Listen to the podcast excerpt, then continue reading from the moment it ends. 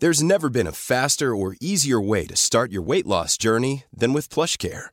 PlushCare accepts most insurance plans and gives you online access to board-certified physicians who can prescribe FDA-approved weight loss medications like Wigovi and Zepbound for those who qualify.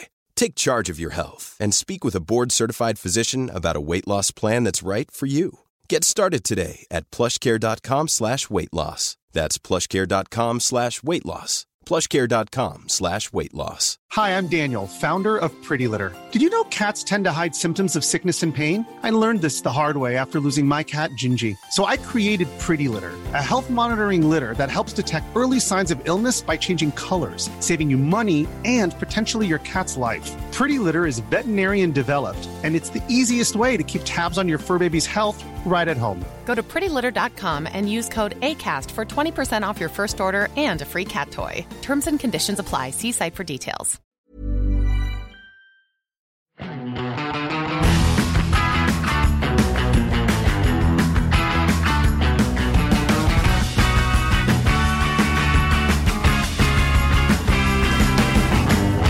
Nils Trondrud er grunnen til at mange nordmenn byttet ut den trauste bilen sin med noe raskt og tysk.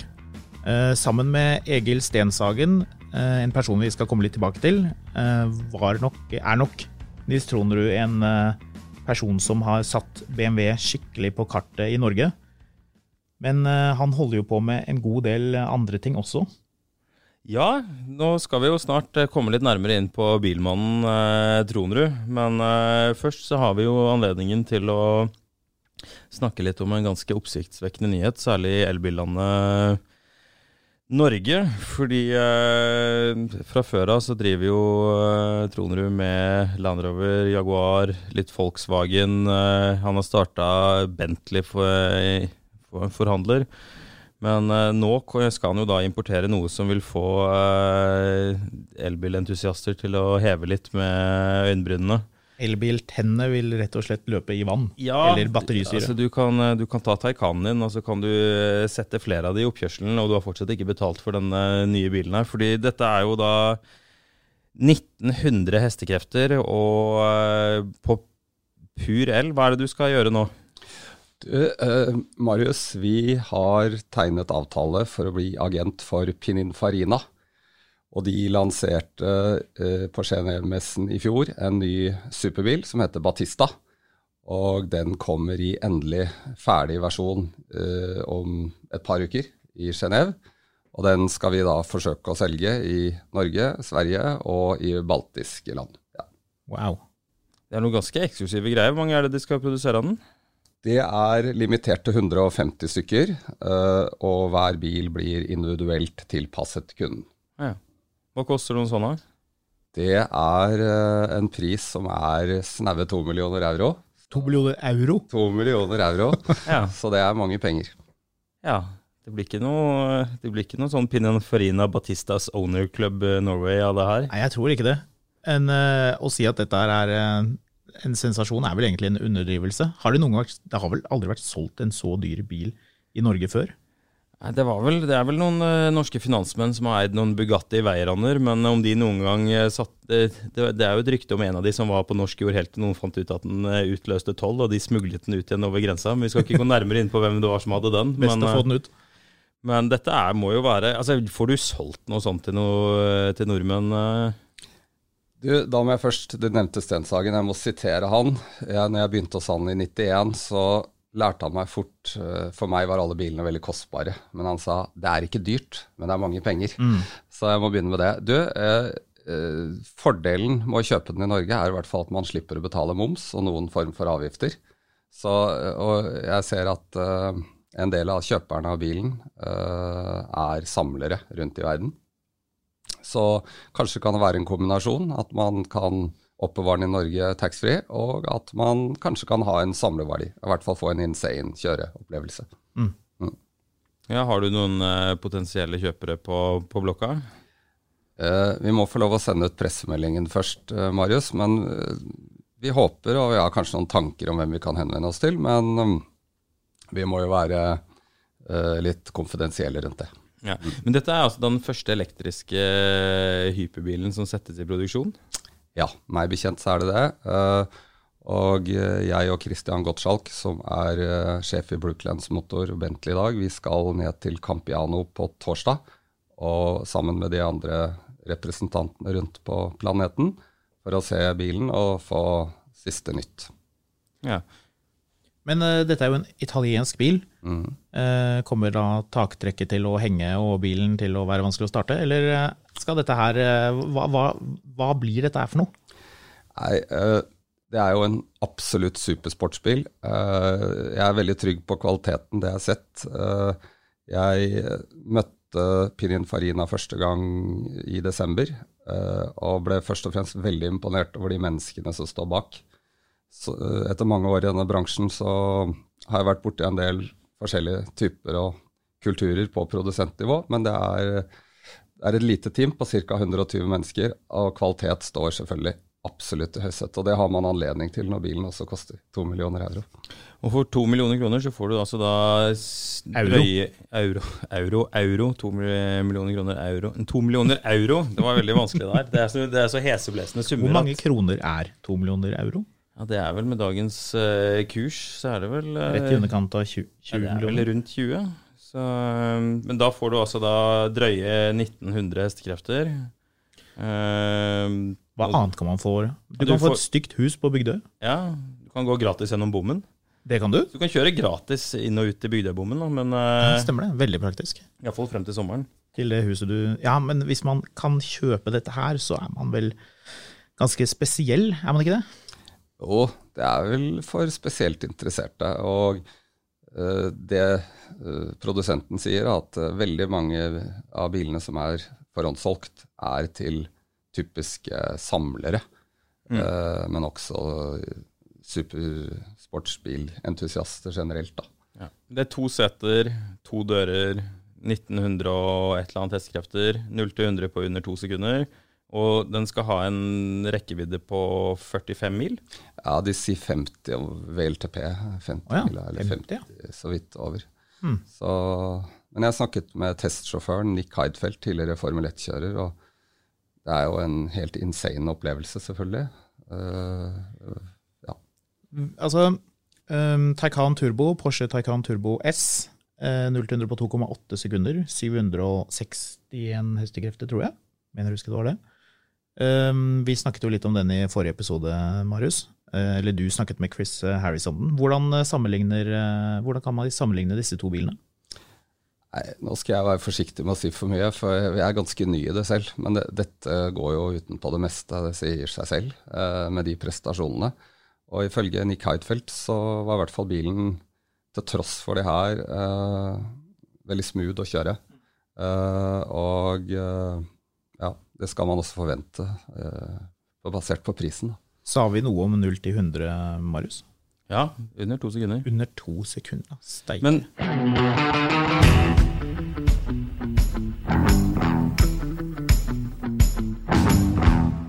Du har jo da, for vi må jo videre her, og du, dette er jo da verdens dyreste elbil. Og ellers så har du jo da en portefølje av bilforhandlere som driver med alt fra Volkswagen via Land Rover og Jaguar til Bentley. Men uh, du har jo en, uh, en ganske spe, spesiell bilhistorie. Og uh, egentlig så du, Det var jo BMW du holdt på med, og så ga du deg med det. Og så skulle du ikke drive med det. Du begynte med litt eiendomsinvesteringer. og så kommer du stadig tilbake til disse nye bilprosjektene dine. Hvordan, hvordan begynte denne bilinteressen din? Jeg vokste opp i Hønefoss, yngstemann av seks søsken. Og det var ikke så mye bilinteresse her. Fattern hadde null interesse, mutter'n hadde ikke lappen. Så, men jeg, jeg, ble bare født med det. Og jeg tenker også at uh, på den tiden jeg vokste opp på 70-80-tallet, så var 90% av gutta hadde jo bilinteresse eller båt eller motorsykkel. Så, men jeg hadde jeg, jeg, bare visste at en gang i fremtiden så skulle jeg ha kule biler. Det var helt opplagt. ja, hvordan begynte det? Nei, hvis du tenker uh, Altså, jo. Uh, jeg vil tippe sånn 11-12-13-årsalderen, eller tidlig tenårene, så så var jeg veldig kjent i byen. Det var, den gangen så var det jo ikke så mange fine biler. Så det, jeg husker godt det var fem kule BMW-er i Hønefoss, og jeg syklet rundt og så når de vasket dem på søndager. og jeg kunne... kunne Hvilket årstall er vi nå? ja, jeg er 66-modell, så da snakker vi sånn 75-76. Ja. Ja. Eh, Nettopp. Så, så når jeg ble litt eldre, så tok jeg bussen til Sandvika og byttet opp videre til Østerås på lørdager. Sånn jevnlig for å være på BMW Norge og se hva som skjedde der. Og jeg, jeg, sugde til meg de inntrykkene fra, fra selgere og alt som foregikk, prøvekjøring i biler. Så det, det var sterke dragninger. Hvilke biler var det du likte da? 2002 TI? Ja. Ja, 2002 jeg hadde, eh, Mine kompiser var stort sett litt eldre enn meg. og Jeg husker en hadde Inkarød 2002 TW. Det, er- det er liksom utenfor enhver fatteevne. Så det, det altså, gjorde sterkere inntrykk enn Batista gjør i dag. da. mm, På den tiden, ja. Ja. ja. Ja, og så stakk du til Tyskland og studerte? Ja, øh, jeg, jeg må jo begynne først, fordi jeg var på bilutstillingen i Frankfurt, IAA, i 87. Og der øh, traff jeg på kvelden helt tilfeldig noen nordmenn. Uh, hvor det viste at en av de var eller det var Tom Røne, Jens Petter Selmer og Ådne Kvernland, som var Ford-substansen i Norge på den tiden. Og Og Det var på en tid hvor eh, Ford var en stor greie i Norge. Ja, ja. Og Tom Røne skrev navnet sitt bak på en ølbrikett som jeg fikk med hjem, og ba meg ringe. Og 12. oktober, tre uker etterpå, da startet jeg i Finstads Autoco nede i Sandvika. Og da Jeg hadde liksom hatt en litt sånn rufsete tid på skole og sånn. øh, var ikke så veldig motivert, hadde egne drømmer. Og uh, da fikk jeg en veldig opptur, for jeg ble, fikk en fin utdannelse i Ford, men ble også veldig god selger. Lærte mye om bildrift. Og jeg tror jeg ble årets selger i Ford i 88, så da kom både selvtillit og alt tilbake. Um, etter det, eh, etter den epoken, så startet jeg litt forsinkede studier i Tyskland. Og det skal også sies at eh, litt av grunnen til at jeg valgte München og Tyskland, var at jeg hadde mulighet til å kjøpe en M3 taxfree der nede. Du, du studerte der for å kjøpe en M3? Det var utslagsgivende for valg av eh, studier. Det var det. Vi snakker da E30 M3. Ja. Ja. Ja, Slutten av 80-tallet, dette her da. Ja det var 86. Altså, Ja, det, dette okay, var når jeg flyttet dit. Altså, jeg, jeg kan si at jeg importerte litt BMW-er uh, fra 20-årene. Jeg hadde mitt eget lille firma. Og da var det dyrt å kjøpe flybilletter. Det var før Norwegian. Så vi kjørte ned fra Hønefoss til München uten ferje, altså med de små ferjene. Og jeg husker høsten 86 så fikk jeg vite at M330 skulle vises i en liten BMW-forhandler eh, helt syd i Tyskland. Og da kjørte vi fire karer i en Golf Diesel eh, ned dit og så den. eh, ja. Det, og, og, og, da flytta jeg meg fram til studiene. Da var jeg i stand til å kjøpe. Jeg husker den kostet 35 200 Deutsche Mark. eh, en da 87-modell M3 på den tiden. Hvor mye var det i kroner, da? Ja, da var det fire kroner, så da var det kanskje 100 eller 200 og- Det er vel 150 000. 150 000, sorry. uh, uh, så, så det det ble det under studiene. Jeg gikk først på språkskole. Når jeg startet på et studie i München, så fikk jeg en um, Midt under en forelesning så husker jeg en dame kom inn og sa det var en viktig melding til meg. Og da tenkte jeg sykdom eller noe sånt. Men da, da var det en faks som det sto si Egil Stenshagen inn Oslo an'.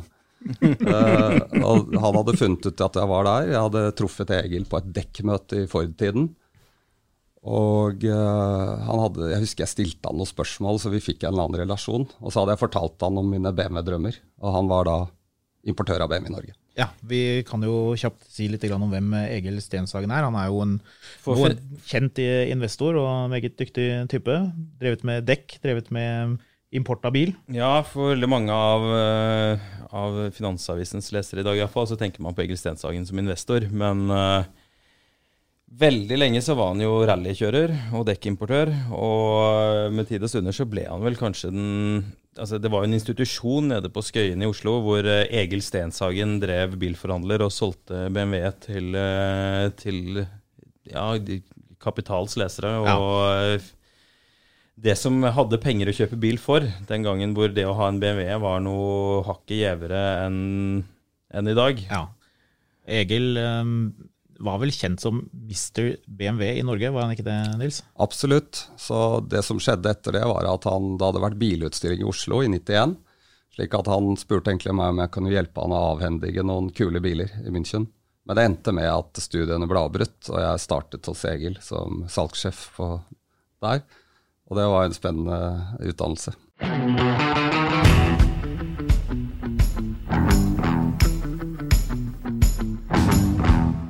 Hvordan gikk det fra, fra Stenshagen og videre? For det er, jo det, her, det er jo her det for alvor begynner å bli fart i, skal man si. Nå begynner det å virkelig ta seg opp med forretningene? Ja, jeg jobbet Planen var å være lenge hos Egil, men uh, jeg var hos han ca. ett år og, og, lærte veldig mye. Egil er jo en superkremmer og en veldig, en veldig flink bransjemann. Uh, så det jeg manglet fra Ford, hadde lærte jeg hos Egil, føler jeg. Og da, på vårparten i 93 så gikk BMW i Hønefoss konk. Og Egil spurte om jeg da kunne uh, finne den nye forhandleren. Men dette var jo på tampen Dere er litt for unge gutter, men det var jo på tampen av det som var Norges finanskrise. Så, så det var vanskelig tilgang på penger og investeringslyst. Og jeg hadde ingen penger. Jeg hadde tapt 40% av verdien på leiligheten min i Oslo. Uh, og skyldte mer enn jeg, jeg, eide, hadde jeg nær sagt. Hva var renten da? Ja, Den var i den tiden ca. 10 ah, ja. synkende. Ja. Uh, og du kunne kjøpe en uh, leilighet på Frogner for 12 000 kroner i meteren. Men jeg fikk det for meg til slutt at søren, jeg prøver sjæl. Og til tross for at Egil kanskje ikke ønska det, så var han også supportive. Så så utover sommeren så var det tanken at jeg og Egil skulle starte sammen, men jeg klarte via noen søsken og familie her og der å stable den millionen på beina som mm. trengtes i aksjekapital. Så da ble Trond Rubil en realitet. Året er da? 93. Vi åpnet i august 93. 93. Da er du én forhandler på Hønefoss, ja. og da er du BMW-forhandler? Ja. BMW og Nissan. Hvor mye BMW ble det solgt i Norge på den tida der? Ja, det er et av mine poeng. Altså, I 93 så var det snaue 400 biler på landsbasis. Ja. ja. Og vi solgte syv eller åtte biler, husker jeg den høsten. det var store greier. Hva var det folk kjøpte da? Nei, Det var jo veldig mye 316. Altså, det var jo E... Eh, det var jo 3-serie, nå må du hjelpe meg. E36. E36, riktig. Ja.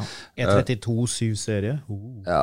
Vi solgte ikke SUS-serie, det skal jeg love deg. Men vi solgte, jeg hadde femserie varebil, og så solgte vi 316. Jeg, husker, jeg kan hende huske vi bestilte den første 316 kupé. Ja. For den gangen var jo avgiftene basert på Du hadde en form for luksusbeskatning. Øh, så bilene var dyre, men 316 og det var liksom mulig å putte på noen ekstrapunkter. Men bilene var jo mye rimeligere den gangen i forhold til i dag. Okay. Uh, ja, altså En 316 helt plain kostet 300 000. Og da måtte du sveive vinduene. Altså Spør du en ungdom i dag, så vet de ikke sveive vinduer, det har de ikke hørt om. Men 300 000 1993 kroner da, med 2 millioner prosent i rente i tillegg. Det var jo ikke gratis å kjøpe 3-serie den gangen heller. Nei, ikke sant? den gangen var det billig å reparere en bil, men mm. det var dyrt å kjøpe den. Mm. I dag er det jo omvendt. Ja. Uh, så, det, så, det, var det. Men det var en gryende optimisme. Jeg var heldig med timingen. Uh, så det, vi kom ganske bra, og vi jobbet steinhardt. Mm. Men hvordan var det, fordi Du gikk da fra Stenshagen, som var liksom hoffleverandør av dyre biler. Jeg vet jo at du hadde jo en, du hadde en 540, som da var den altså, noe av det grommeste fra BMW. Og da kom vel en finansmann inn og bare tok den. Til ja. at du eh, skulle til Hønefoss og fortelle uh, unnskyld uttrykket bønder hva de skulle med en tysk uh, kjøremaskin.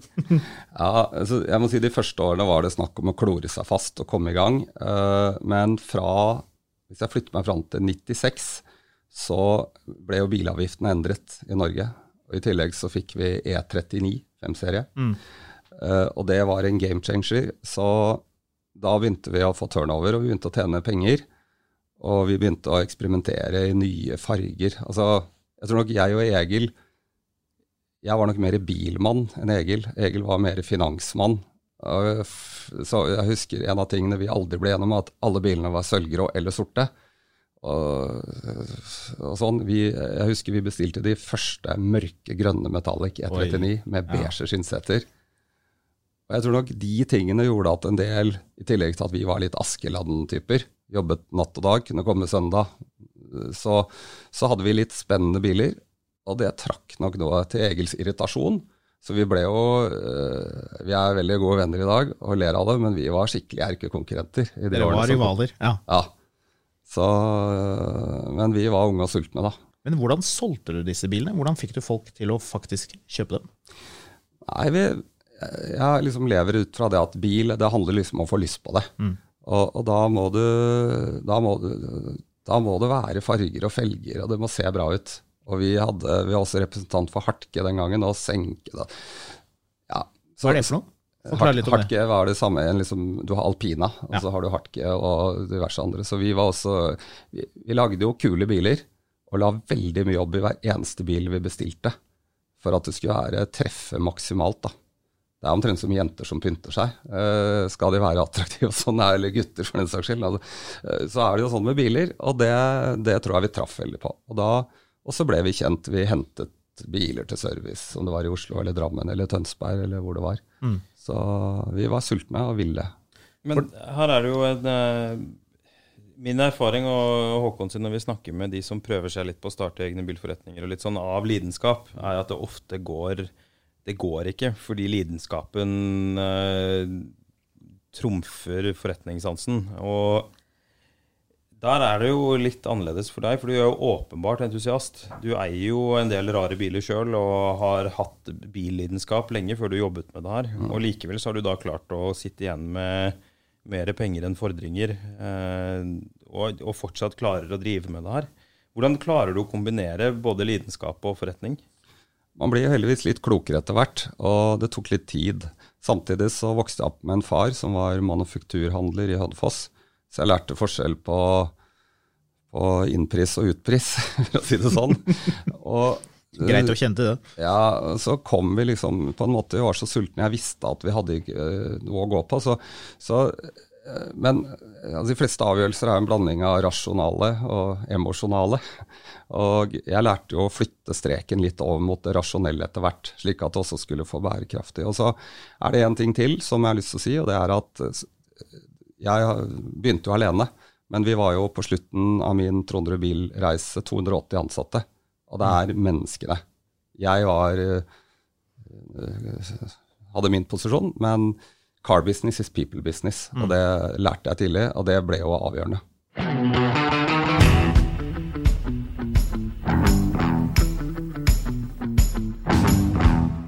Ja, for selskapet vokste jo, og du valgte til slutt å selge.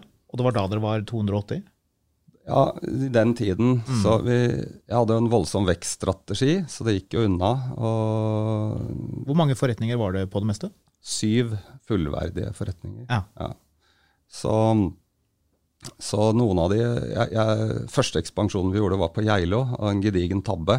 Så jeg, jeg, jeg kan fortelle mye om ting som har gått gærent, men man lærer jo av feil. Og, og den erfaringen jeg fikk, gjorde at etter hvert så fikk vi ganske god uh, dreis på det. Men utover 2000-tallet så kjente jeg nok at uh, det tæret litt på. Uh, I tillegg så fikk jeg, fikk jeg barn i 2005, så når Bilia banket på døren høsten 2005, så ble det til at langsomt kom i det modus. Men det var Det føltes Nå har ikke jeg blitt skilt noen gang, men jeg kan tenke meg det er litt det samme. Ja. For det var, jeg var jo veldig bundet til det, så det var beintøff prosess. ja. Så du satt der da og hadde fått en eh, god slump penger. Hvilke biler gikk du ut og kjøpte da du var ute og ikke hadde noen BMW-forhandlere lenger? Jeg samlet jo på biler. Jeg tror de fleste av oss som har eh, passion for bil, vi har jo noen referanser fra der drømmene begynte tidlig i livet. Og jeg begynte allerede sånn da Trondrud bil begynte å gå bra, samle på eh, en del biler, og kanskje enda mer etter at jeg solgte. Så det ble naturligvis alle verdens utgaver av 2002. Nettopp. Eh, men også E30, som kanskje er den BMW-en jeg har sterkest forhold til. 80-tallsbilene. Ja, og da M3. Så jeg har eh, Jeg hadde på det meste eh, syv E30 M3. Alle, Syv? Ja. Syv stykker, ja. ja. Men, men det fikk også en eller annen topp hos meg for seks år siden. Hvor jeg ganske enkelt hadde jeg 34 samlebiler. Såpass, ja. Og fikk også liksom litt nok av det. Uh, nå har jeg en idé om å gjøre noe med det igjen, men så en, en veldig profesjonell samler i Nord-Tyskland kjøpte en god del biler av meg. Så de står på et museum i Bremen i dag. Hey, I'm Ryan Reynolds. At Mint Mobile, we like to do the opposite of what Big Wireless does. They charge you a lot, we charge you a little. So naturally, when they announced they'd be raising their prices due to inflation, we decided to deflate our prices due to not hating you. That's right. We're cutting the price of Mint Unlimited from $30 a month to just $15 a month. Give it a try at mintmobile.com slash switch. $45 upfront for three months plus taxes and fees. Promo rate for new customers for limited time. Unlimited more than 40 gigabytes per month. Slows. Full terms at mintmobile.com. Many of us have those stubborn pounds that seem impossible to lose, no matter how good we eat or how hard we work out. My solution is PlushCare. PlushCare is a leading telehealth provider with doctors who are there for you day and night to partner with you in your weight loss journey. They can prescribe FDA-approved weight loss medications like Wagovi and Zepbound for those who qualify. Plus, they accept most insurance plans. To get started, visit plushcare.com slash weight loss. That's plushcare.com slash weight loss. Angrer du på det? Noen ganger, men så er det noe kanskje fordi jeg blir litt eldre. Men man blir sliten av å ha for mange ting. Nå har jeg en idé om å bygge et bilmuseum. Jeg har kommet langt i det. Så hadde jeg hatt det i dag, så hadde jeg ikke solgt de. Men der og da så var jeg trøtt av batteriladere og ja. Mm. De tingene der ja.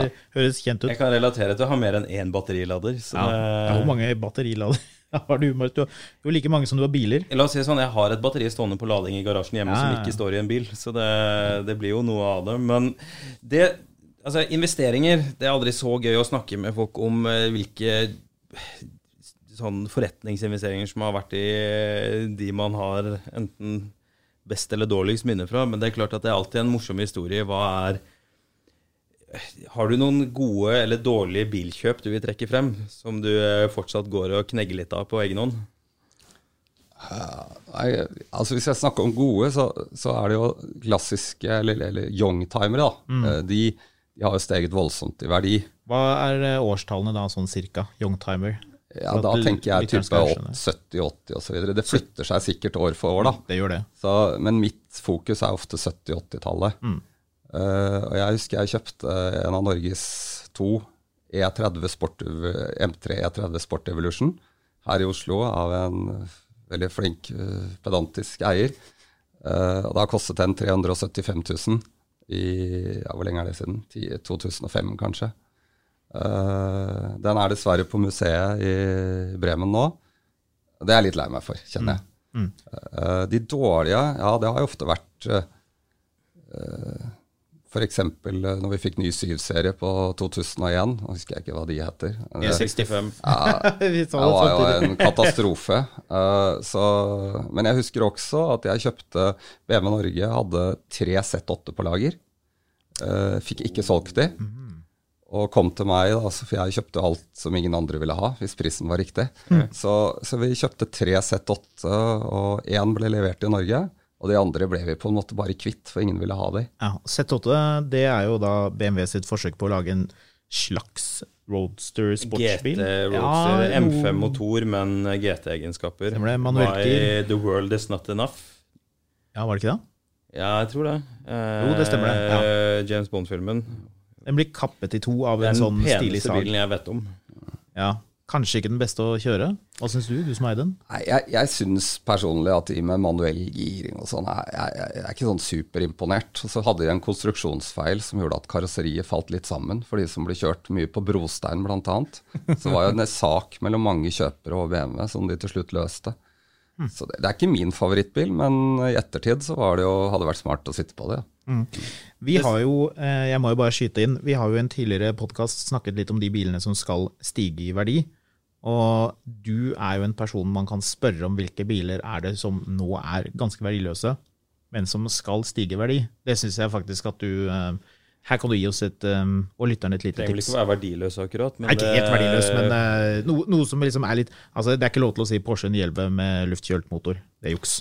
Nei, det, det, er litt for enkelt. Litt for jeg, jeg, har jo hørt, jeg liker jo um, temaene dere har i podkastene, og liker at det går litt på litt mer oppnåelige ting, og ikke bare disse superbilene. Uh, jeg, jeg, faller lett tilbake til BMW. og Jeg følger jo, jeg leser jo mye. Jeg er litt sånn Finn-junkie innimellom, som jeg tror det er flere av rundt bordet her. Det, det, kan hende at vi skal ha et litt anonymt møte om det etterpå, ja. ja. Så, men jeg tenker at uh, jeg liker Jeg ser jo, hvis man orienterer seg i internasjonale med, uh, netts, hva skal jeg si, salgskanaler og mm. Norge, så kan man jo finne noen. Jeg er litt enig i BMW-er E30 er litt forbi, men E46 f.eks. Mm. Fine, fine versjoner. Jeg mener jeg er øh, og, Men jeg lener meg ofte til M3. Jeg mener det er der du kan mm. finne de. Vi, fikk jo en, øh, vi har fått e-post fra en som har kjøpt to M3 E46 etter å ha hørt på programmet vårt. Stemmer Så, det. Øh, han sitter klar til å selge de til deg når tiden er riktig? Ja, Uff. Ja, det frister jo. Ja, men det er svar. Det er et bra svar. Men du har jo vært interessert i andre biler annet enn BMW. Vi har snakket en god del om det, men du har jo noen andre biler du liker ganske godt. Et annet tysk merke.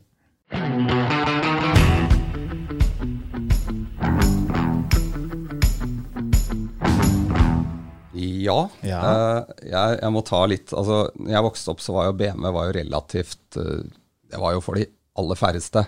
Og når jeg sa vi til deg, Marius, når, vi, når, du spurte hvor mange vi solgte i 93 I Norge så var det ca. 400 biler. Nå tror jeg det ligger mellom 12 og 13 000 i året. Så taper man litt høyde i forhold til hvor eksklusivt det er.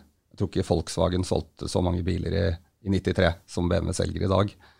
For å sette det i perspektiv. Uh, jeg vokste opp med det som var mulig, og hva som fantes i gata i Hønefoss. Jeg, jeg husker broren min hadde Ford Capri Gia 3 liter. Mm. Jeg hadde én bror som hadde litt interesse av biler, og det var helt insane. Han piska meg til å vaske og støvsuge den bilen og polere den mot at den kjørte meg inn på skolegården når jeg skulle på skolen. Hvilket var verdt det, for det, da kunne jeg ja, tøffe meg overfor gutta. Eh, men eh, mine egne biler altså Jo, det som gjaldt veldig, og som jeg har fortsatt, er Golf GTI. Det var jo sånn noe i nærheten av oppnåelig. Eh, så jeg har et strøkent eksemplar av den. Hvilken da? Det er altså Golf 1, men, ja. men, men 83-modell, så den var jo da i sitt mm. sjette produksjonsår. Ja. Uh, uh, men jeg har også svak for andre ting. Jeg har, en, jeg har fått restaurert nå en Fiat 500 Abarth fra 66, ah, samme ja. årsmodell. Det er gøy. Ja, på, som er hvit, som man skal være, med sorte, originale Roma-skilter. Altså, det gir meg glede, så jeg knapt kan beskrive. Hva, hva er det for noe? Nei, men På den tiden så var skiltene ikke som i dag, hvor det er sånn EU-standard. Men det var et firkantet skilt, og så helt sorte i Italia, og så, så sto det Roma hvis den var derfra. Dette, ja. dette er mer den italienske byggestandarden vi kjenner fra tidligere enn eh, en Pininfarinaen antageligvis er. Ja, det har rent litt vann i elva siden. Ja. Men jeg tenker at det, det gir også glede, selv om ikke jeg har noe stort forhold til italienske biler ellers. Det har jeg ikke. Porsche, da? Ja, jeg, har, eh, jeg er glad i Porsche. Jeg har en, jeg har en um, GT3 RS av 991, er det ikke det? Jo, siste. Ja, ja. siste. Og jeg har også hatt GT2 RS, men jeg syns kanskje Jeg er glad i de, men jeg, synes kanskje, jeg er litt skuffa over de høye produksjonsvolumene uh, mm. deres. Føler kanskje at de taper litt høyde for det, men syns det er fantastiske biler. Mm. Og jeg har, hvis jeg ser på min GT3 RS i dag, så jeg har kjørt bilrace på Nürburgring i mange år. Jeg tror ikke du skal mange år tilbake, sånn 12-13 år tilbake, så var ikke racerbilene så avanserte som dagens skattebiler. Mm. Jeg må skyte inn, for Nå kommer du inn på noe annet. for Du har ikke bare solgt biler og eid biler, du har også drevet med racing? Ja, altså det var også et resultat av voldsom bildilla. Uh, så jeg begynte å kjøre litt rally i 1990. For du, Nå begynner du å sjekke Jeg har sjekka mye av, sånne, av boksene for, eh, for, bilgale eh, gutter i alle aldre. Her er det alt. Ja, nei, Det var en drøm, men det hadde jeg absolutt ikke råd til, så jeg ble noen og tjue før jeg kom dit. Uh, så, og ganske tidlig i rallykarrieren så tok det litt overhånd. altså Da gikk alle pengene til å kjøpe Sierra Cosworth. Og jeg, via Ford-bekjente så fikk jeg en fabrikksbil fra Ford. Men det Problemet var at uh, det hadde gått sånn rimelig greit i satsingen, men da ble bilen så dyr, så jeg var livredd. Altså Hele formuen lå i den bilen, og pluss. Så jeg, jeg kunne ikke ødelegge den, så jeg skjønte at jeg måtte ta ned ambisjonsnivået hvis vi skulle kunne konkurrere. Så, ja. Men senere så ble det nybygging. Etter jeg solgte Trondrud bil, så bestemte jeg meg for å kjøpe en ny, ordentlig racerbil. Og begynte å kjøre på nybygging i 2006 med en BMW. Det begynte med én serie, men etter hvert tre serier. Ja. ja. Og det har jo fortsatte du med en god stund, gjorde du ikke det? Ja.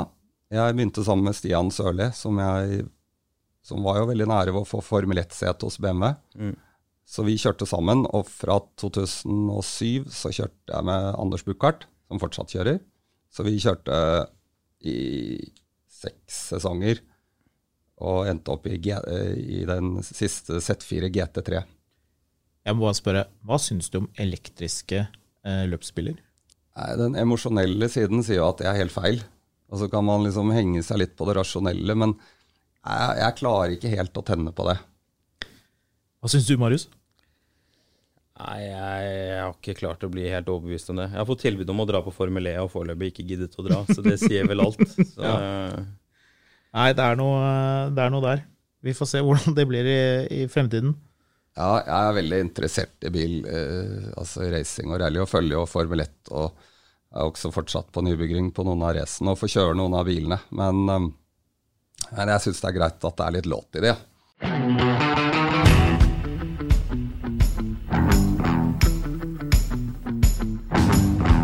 Skal du fortsette med å kjøpe biler? Altså, Bilinteressen din, er den der fremdeles? Det er det absolutt. Og, og jeg har en idé. Eh, jeg holder på mye med eiendomsutvikling i Ringeriksregionen. Og en av de plassene, en stor næringspark, så har jeg en idé om å bygge et bilmuseum. Eh, jeg begynner å se at det er et behov for folk som har samlebiler, om å ha et sted å ha de. Så jeg håper vi kan finne en modell hvor vi skal, eller jeg da, skal ha mine samlebiler, men at også man kan komme og plassere sin egen. Og kanskje ha et miljø hvor man møtes for å, for å snakke om uh, bil. Så, så, det er min Det er liksom sånn et hårete mål jeg har om å kunne bruke mer tid på, da. Ja, du er jo såpass bilinteressert at du har vært med på det som heter Cars and Coffee. Som uh, bare er et møte hvor mange dukker opp med bilene sine, uansett hva det er. Da kan det være alt fra gamle Ferrari til nye, til Forder og BMW-er og alt som er. Kassebiler og alt mulig annet rart. Hva man vil. Ja. Ja nei, altså, fordi du er jo fra Ringerike, og mens hele Oslo nå skal eh, sparkesykle kalkunen hjem til jul, så, eh, så er, står jo bilinteressen sterkt på Ringerike, gjør den ikke det? Nei, Jeg føler det er lite skille på Solhjøgda. Uh, altså, jeg blir jo alltid like glad når det kommer unge mennesker som sender meg mailer og forteller om sin lidenskap for bil. Da, det er veien til meg, for å si det sånn. Uh, og, og, det er det heldigvis. Men at det er noe dalende, det er det nok. Men uh, det er mye det, og jeg er også medlem i forskjellige ting der oppe hvor vi møtes. Cars and Coffee i tillegg til andre ting. Og det er alltid hyggelig. Det jeg liker med Carson Coffee, er også det spennet fra det enkleste til det mest avanserte. Det syns jeg er flott. Mm. Kan du bare skyte inn at uh, Cars Coffee er noe som foregår egentlig over hele landet. Mm. Og man samles via eh, sosiale medier, via Facebook. Mm. Uh, det er Carson Coffee i Oslo, og det begynner vel um, nå ja, når snøen går. Ja. Da er det en søndag, og så er det noen timer hvor man har en egnet plass hvor folk møter opp med bilene sine og drikker kaffe og går og kikker og, og dekksparker litt. Rett og slett. Så, Kaffe og dekksparking. Aldeles uh, utmerket, det. Jeg husker jeg var der for noen år siden. Da det første jeg gjorde det jeg parkerte, så dukka det opp en fyr i en boblejakke og bare 'Du, ja, har du ikke vasket bilen din, altså?' Og da fikk jeg litt sjokk. Du burde jo ha vasket bilen din da, til denne mannens forsvar. Ja, Den var jo ikke veldig skitten. Den var ikke i nærheten skitten nok til å få kritikk av fremmede for ikke å ha vasket bilen, men Hadde han, eh, hadde han sånn caps med merke på, sånn logo på? Ja, ja. det hadde han. Ja, Det er litt sånn det pleier å være. Han var medlem av Porsche Member Canada eller et eller annet sånt, og han hadde en lang historie om det også. Ok, Det hørtes rart ut. Ja, det var Det, det gikk bare oppover derfra. Eh, hvis man eh, Hvis du lurer på dette med Carson Coffee, eh, eller har andre spørsmål til Marius og meg, så kan dere sende en mail på mil etter mil etter finansavisen.no. Vi eh, leser mail. Vi får til det. Fremdeles. Nå er vi jo snart alle sammen på TikTok for å finne dette her, men uh, skyt er en e-post. Nei, jeg tenker på det. Det er nok litt forskjell. Jeg tenker, Dette med by og bygd, uh, med bilinteresse, jeg tror nok det endrer seg litt. Men når jeg gikk på ungdomsskole og var 15 år, så var det særlig en av gutta som kjørte bil på skolen. Uh, jeg håper ikke det skjer mine barn som nærmer seg samme alder, men det var liksom noe i nærheten av akseptert. At han, du kunne sitte på med han en tur i midttimen. Og det ser jeg ikke helt for meg skjer her nede i strøket vi sitter nå. Nei, samtidig. Jeg er fra Arendal, og eh, jeg har sagt det før, eh, men eh, jeg spilte jo piano som, som barn. Og hvis ikke jeg rakk bussen hjem, så tok det meg kortere tid å gå hjem fra pianogreiene enn det tok å vente på neste buss. Og det var ikke i nabolaget, det greiene der, altså. Så man har et annet forhold til transport når man kommer litt utenfor Oslo-gryta mm. og, og være byregjeringskontoret. Så mm. Definitivt.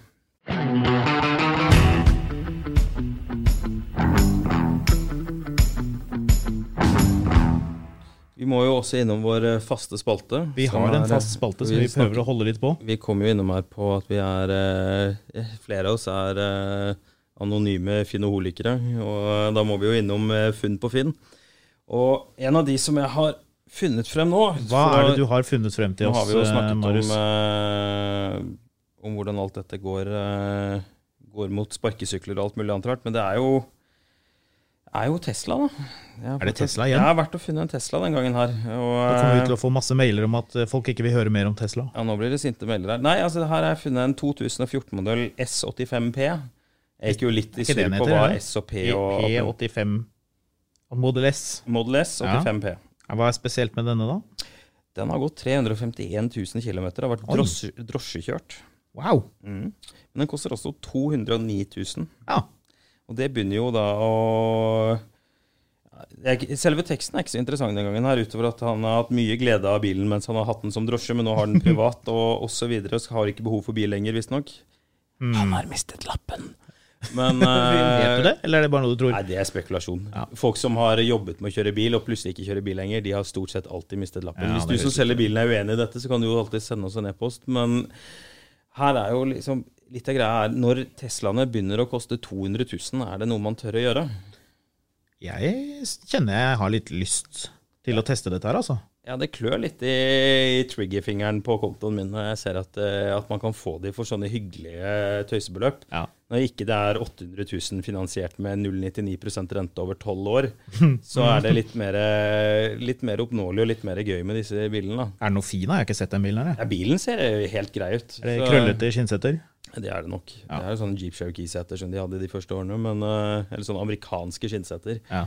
Men uh, ja, jeg må si at jeg er litt niftig på det. Men det, det, leder jo også til et annet spørsmål, og det er hvis dere ønsker at vi skal snakke litt mer om Tesla, for og imot og gammelt og nytt, så uh, gjør vi gjerne det. Men da må dere sende oss en e-post på mil etter mil at finansavisen.no. Mm. Så skal vi lytte til, uh, til røsten fra folkedypet. Vi lytter til innspill, og det kommer en episode hvor vi tar med litt av det raske dere har kommet med. Ja, så... Og med det så føler jeg vi kanskje begynner å nærme oss uh, slutten. Ja, jeg tror også det. Tusen hjertelig takk, Nils Tronderud, for at du ble med oss i dag. Tusen takk for at jeg fikk komme, karer. Ja, og så skal vi følge med spent for å se hvem som blir første nordmannen som sikrer seg en uh, Batista. Og, mm. og ringer elektrikeren for å få satt inn en hissig hurtiglader. Ja, det tror jeg man må ha. Produsent for Mil etter mil, en podkast om bil, er Karoline Helgesem. Med meg i studio har jeg Marius Mørk Larsen, og mitt navn er Håkon Sæbø. Send oss gjerne ris, ros og innspill på mil etter mil at finansavisen.no. Og husk at du alltid finner godt bilstoff på finansavisen.no, og selvfølgelig i lørdagsutgaven av Finansavisen.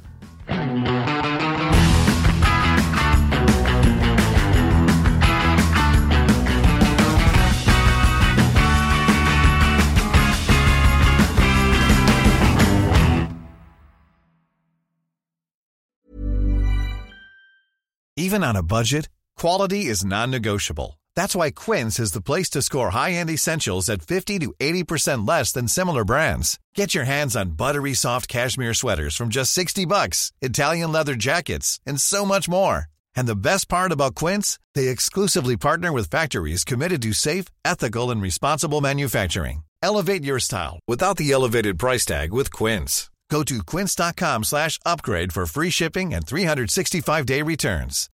When you need mealtime inspiration, it's worth shopping Kroger, where you'll find over 30,000 mouth-watering choices that excite your inner foodie. And no matter what tasty choice you make, you'll enjoy our everyday low prices, plus extra ways to save, like digital coupons worth over $600 each week. You can also save up to $1 off per gallon at the pump with fuel points. More savings and more inspiring flavors make shopping Kroger worth it every time. Kroger, fresh for everyone. Fuel restrictions apply. Mil etter mil, en podkast om bil, er en podkast fra Finansavisen. Programledere er Håkon Sæbø og David Kordal Andersen. Produsent er Lars Brenden Skram. Og ansvarlig redaktør er Trygve Hegnar.